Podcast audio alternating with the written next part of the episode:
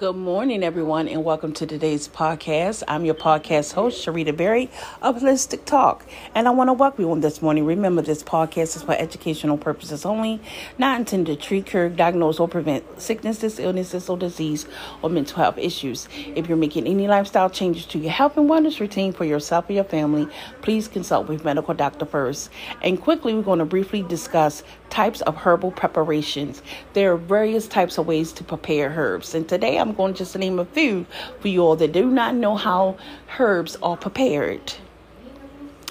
Herbs are prepared through teas, infusions, formations, tonics, fluid extracts, extract pro extracts, um, elixirs, essence, ointments, syrup, and powders, just to name a few.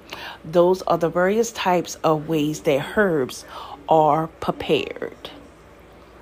Um, let's talk about um, hygiene. You've got to re- take into consideration Cleanliness is important when preparing herbs, particularly if you intend to store the preparation. Sterilize all jars and bottles. This can be done by boiling them in their lids separately for 20 minutes or putting them in an oven and heating them to 350 for one hour. So, if you're storing herbs, there's a proper way that you must clean and sanitize the containers and the contents that you're putting the herbs in, as well as the space where you're storing the herbs at, as well has to be clean, tidy, and neatly, very sanitized. Amounts. Always check the amount of the preparation that you need before you begin. If you will be using two tablespoons of infusion four times a day, you will only want to prepare one half or one cup of infusion at once. Since you only can store infusions for up to 24 hours in the refrigerator, adjust the quantities for your preparation accordingly.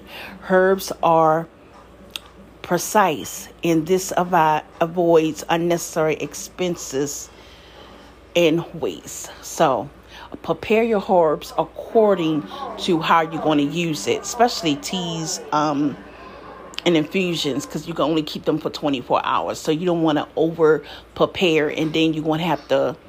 It's herbs are expensive, and you don't want to waste it at the same time.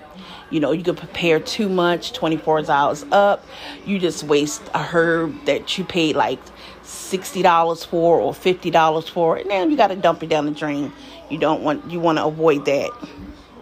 So once again, I am Sharita. Thank you for tuning in today as we discuss types types of herbal preparations, hygiene, and amounts.